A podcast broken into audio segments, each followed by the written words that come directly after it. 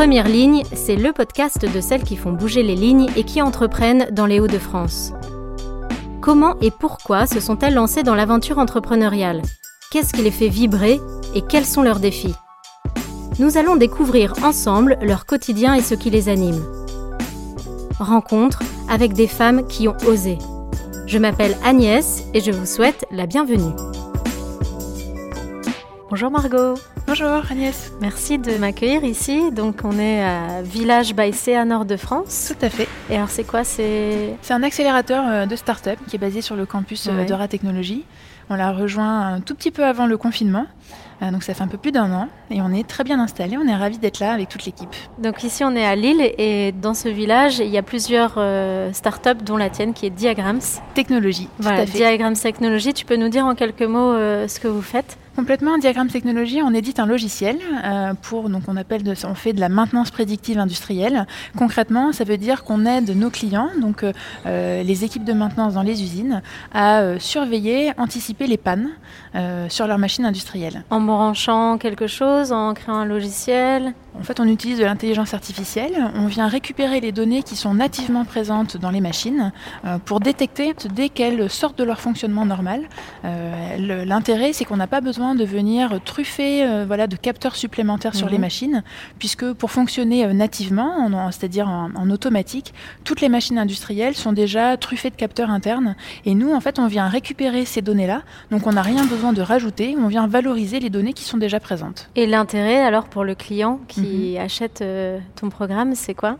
Bah, c'est déjà euh, de pouvoir mieux comprendre l'état d'usure réel des machines mhm. euh, et euh, d'éviter exactement d'éviter d'avoir trop de pannes et surtout de comprendre d'où vient le problème. Mhm. Aujourd'hui, en fait, dans les usines, il y a une pénurie de techniciens de maintenance, ce qui fait que ceux qui sont sur place, bah, ils sont sursollicités, il y a plein de problématiques. Donc l'objectif pour nous, c'est de leur apporter en fait de la sérénité, de leur donner un logiciel qui permette de surveiller tout ce qui se passe au niveau de l'usine, sur toutes les machines, mhm. et de leur apporter la bonne info au bon moment pour qu'ils puissent voilà, euh, réajuster euh, et anticiper euh, les pannes pour mieux s'organiser au quotidien. Parce que ces techniciens-là, tu me le disais en préparant notre rencontre, c'est une population qui vieillit et qui n'est pas renouvelé, c'est ça? Oui, en fait, il y a eu euh, donc des, experts euh, de maintenance qui sont partis à la retraite.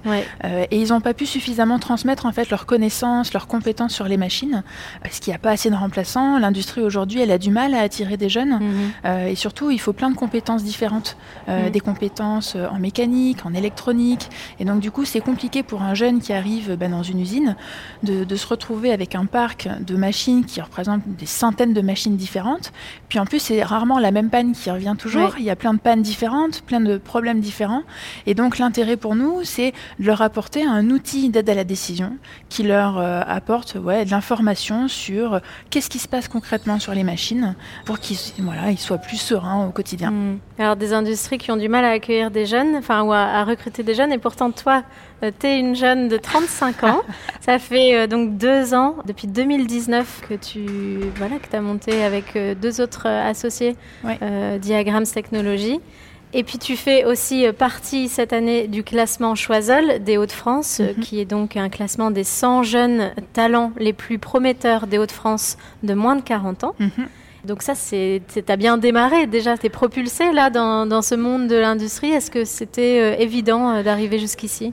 Ah bah pas du tout, non non. Je pense que c'est une histoire qui est faite de rencontres, euh, de rencontres au bon moment, euh, qui fait qu'à un moment donné, on se dit bah tiens, euh, il y a un peu un alignement de planètes, on est complémentaires, mm. et donc on a envie de se lancer. Et ce qui est super bah, dans la région, c'est qu'il y a plein d'initiatives pour nous aider à mettre en lumière bah, ce sur quoi on travaille, nos clients, etc. Et donc du coup, ben on en profite, voilà, tant que ça dure. C'est ta première aventure entrepreneuriale Complètement, oui. Première entreprise créée. Comment, c'était quoi le déclic? T'étais où avant euh? Alors avant, bah déjà, euh, moi je travaillais donc pour le centre de recherche euh, INRIA, oui. Et euh, le déclic, ça a été la rencontre avec mes associés. Seule, je me serais jamais projetée faire euh, bah, tout ce que j'ai entrepris euh, aujourd'hui. moi, je viens d'une famille, voilà, d'un papa prof de français, d'une maman qui travaillait pas. Donc voilà, l'entrepreneuriat, c'était pas forcément ma prédestinée. et vraiment, ce qui déclenche, voilà, le, toute l'histoire, c'est de, de, rencontrer les bonnes personnes en se disant, mais tiens, on a les mêmes valeurs, mm. on, a, on aime travailler ensemble, et surtout, ben, on a a un besoin du marché qui est prégnant et on a les compétences avec la technologie voilà que mon autre associé a, développé et on se dit bah tiens voilà on a on a tout un ce qu'il faut commun pour exactement avancer donc toi, tu as, rencontré donc c'est Jean-François, c'est ça? Oui, Jean-François Boin et Quentin euh, Grimonpré. Voilà, avec qui tu travailles aujourd'hui. Ouais. Et vous êtes euh, tellement bien développé qu'en deux ans, vous êtes passé de de 3 à 13 personnes. Exactement. Comment ça s'est fait? Avec euh, pas mal de labeur, hein, évidemment. Euh, bah, on a eu la chance de pouvoir faire une levée de fonds, euh, là, qu'on a officialisée en mars. On a levé 1,7 mm. million d'euros avec des acteurs voilà, en région. Et, donc, ça nous a permis de pouvoir booster les, les recrutements. Aujourd'hui, nous, toutes les compétences de l'entreprise, c'est vraiment des compétences de savoir-faire. Mm. On ne fait pas de hardware. Nous, c'est vraiment voilà, de, bah, du machine learning, de la data science du développement de logiciels. Donc on a besoin de bien s'entourer, de constituer une équipe avec euh, bah, des experts, des pros. Mm. Euh, et donc euh, voilà, on est vraiment très heureux de voir cette équipe monter en, nombre au fur et à mesure, tout en gardant bah, notre ADN, mm. c'est-à-dire le collectif, apprendre ensemble. et surtout, comme on vient du milieu de la R&D, on aime beaucoup les maths, mm. mais par contre, on aime bien que les choses soient concrètes et appliquées. Et donc, quand on travaille dans la maintenance, on voit tout de suite bah, le le bénéfice, le résultat euh, auprès de nos clients. Donc euh, voilà, c'est une super aventure.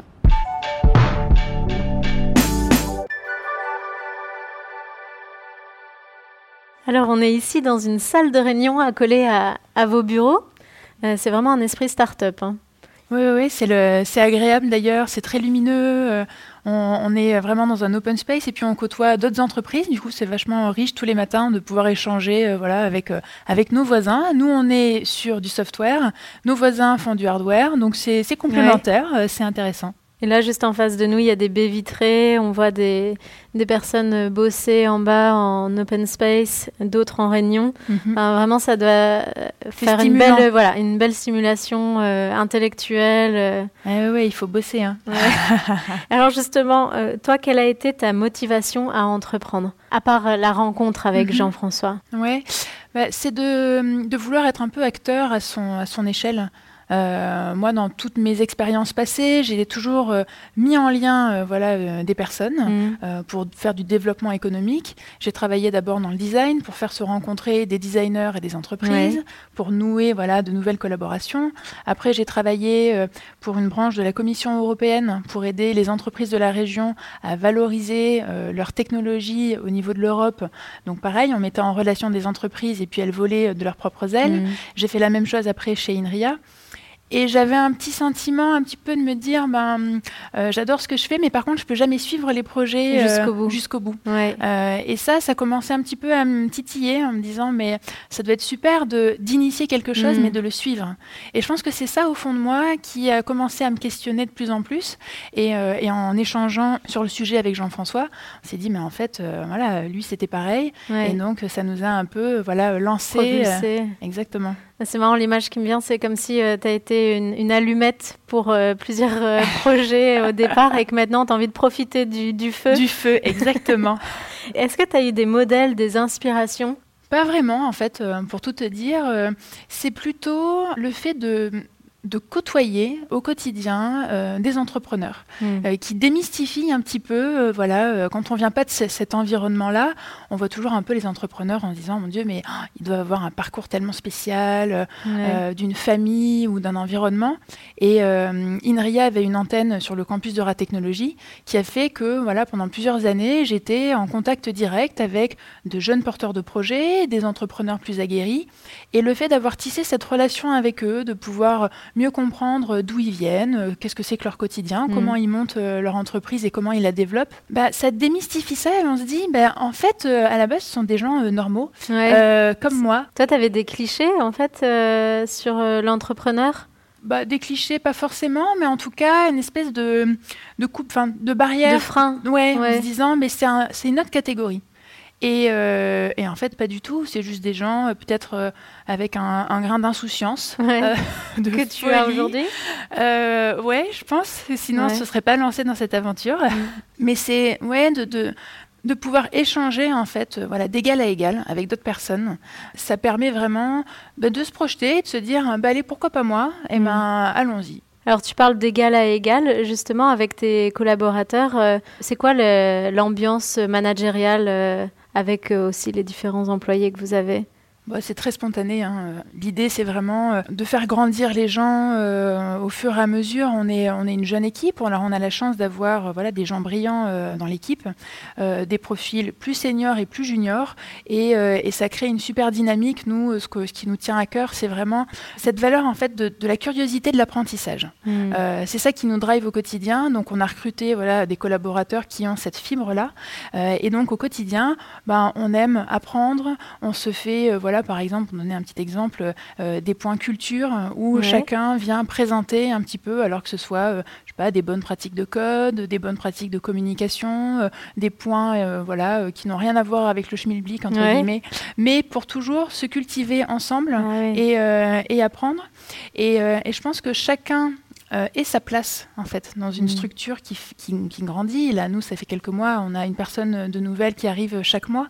Donc cette question un peu du onboarding, elle est très importante. On a envie, voilà, de, créer quelque chose où les gens se sentent bien, où ils puissent prendre toute leur place, puisque, ben, en fait, chez Diagram, si je pense dans n'importe quelle autre start-up, l'objectif c'est euh, ben, de grandir.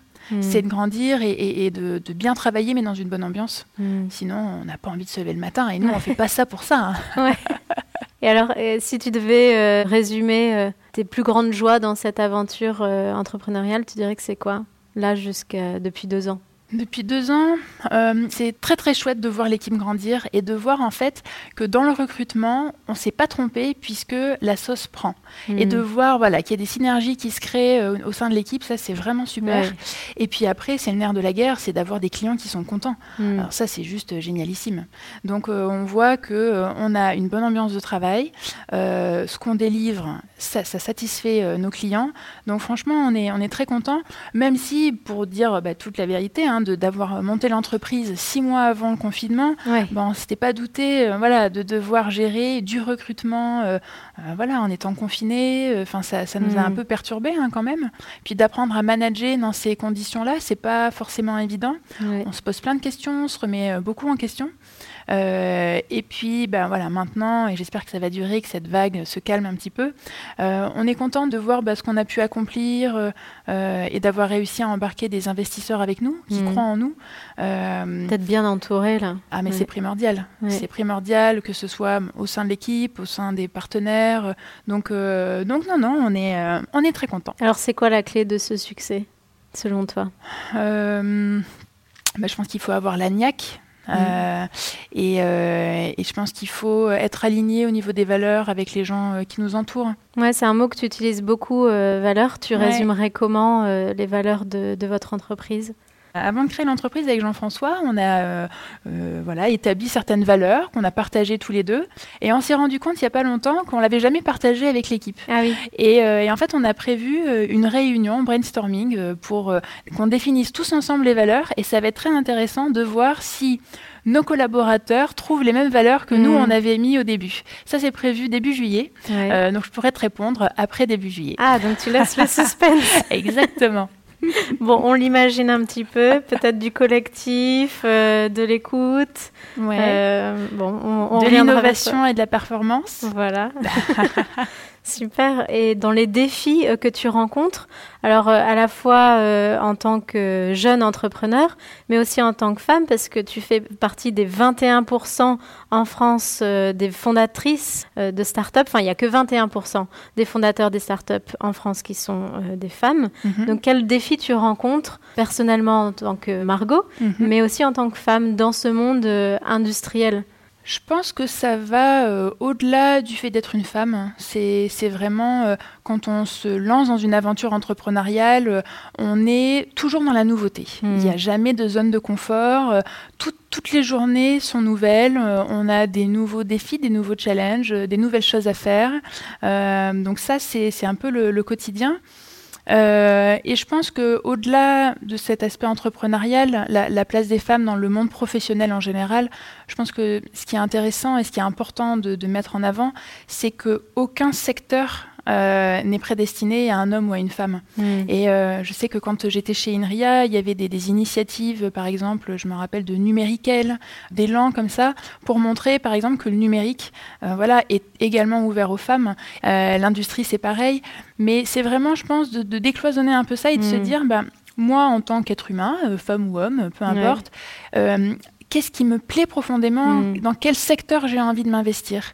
Puisque finalement, c'est une question de compétence et d'envie. Je veux dire, mm. une vie professionnelle, elle est faite si on aime ce qu'on fait euh, et, qu'on est reconnu voilà, dans, le secteur, euh, dans ce secteur-là. Et donc, euh, de décloisonner un peu tout ça, de se poser des questions sur est-ce que euh, les enjeux dans l'industrie me passionnent Est-ce que les mm. enjeux euh, voilà, dans d'autres secteurs sont importants pour moi? C'est ça un peu le déclic de trouver sa place dans un secteur d'activité. Euh, c'est voilà la première chose. Et puis après, si on décide de monter une entreprise, ben, c'est génial. Mm. Mais si on décide de ne pas monter une entreprise, ben, c'est génial aussi. Et alors, quelles sont tes attentes pour demain, pour Diagrams Technologies? Comment tu vois la suite? Alors, ben, je vois la suite euh, en grand, je vois la suite à l'international. Euh, nous, on est profondément ancrés dans la région. Euh, on veut vraiment avoir voilà, nos équipes basées ici, mais on a un secteur industriel où enfin, voilà, notre marché il est vraiment européen et international. Aujourd'hui, on travaille déjà à l'échelle nationale. Et moi, j'aimerais beaucoup pouvoir voilà, développer l'activité en Europe, puis, puis à l'étranger. Super. Bon, on arrive à la fin de, cette rencontre, peut-être un peu trop courte, mais je suis sûre qu'on entendra parler euh, de toi et de, de Diagrams Technologies. En un mot, pour conclure, qu'est-ce que tu pourrais dire à, la Margot d'il y a 10 ans, même 5 euh, ans? Qu'est-ce que tu pourrais dire à, cette personne euh? Alors, à la Margot d'il y a 5-10 ans, eh bien, de sortir plus puisque euh, de rencontrer d'autres personnes, de varier euh, les comment dire les environnements, c'est-à-dire mm. que quand on est dans un milieu design ou euh, voilà purement éco ou purement recherche, on, se renferme en fait sans le savoir, et donc d'aller s'ouvrir à d'autres univers c'est ça aussi qui aide à se rendre compte un petit peu de son unicité, de ce qu'on peut apporter dans un autre cadre.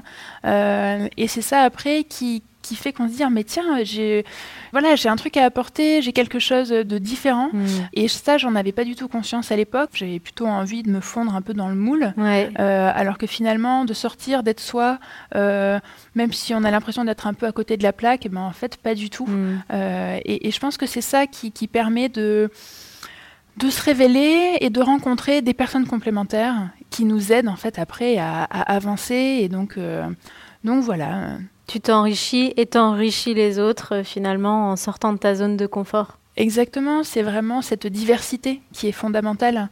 Euh, si on reste entre soi, on va pas très loin. Euh, si on s'ouvre à d'autres d'autres univers, eh bien, il y a le champ des possibles, voilà, s'ouvre et se démultiplie. Donc voilà. Bah super, merci en tout cas Margot. Moi j'aime beaucoup ton approche euh, collective de l'entrepreneuriat parce que mhm. on imagine souvent l'entrepreneur tout seul, mais je trouve que tu mets bien en lumière euh, cette partie-là. Et si on veut te suivre, avoir des nouvelles, à quel endroit on peut te retrouver? Alors sur LinkedIn, euh, on est essentiellement présent euh, sur LinkedIn, on a notre, notre site internet évidemment, et puis on a euh, des beaux locaux, on sera, on fera un plaisir d'accueillir les personnes qui veulent nous rencontrer. Super, merci beaucoup Margot. Ben, merci beaucoup Agnès. On se retrouve très bientôt pour un nouveau portrait de femme entrepreneur pour Première Ligne.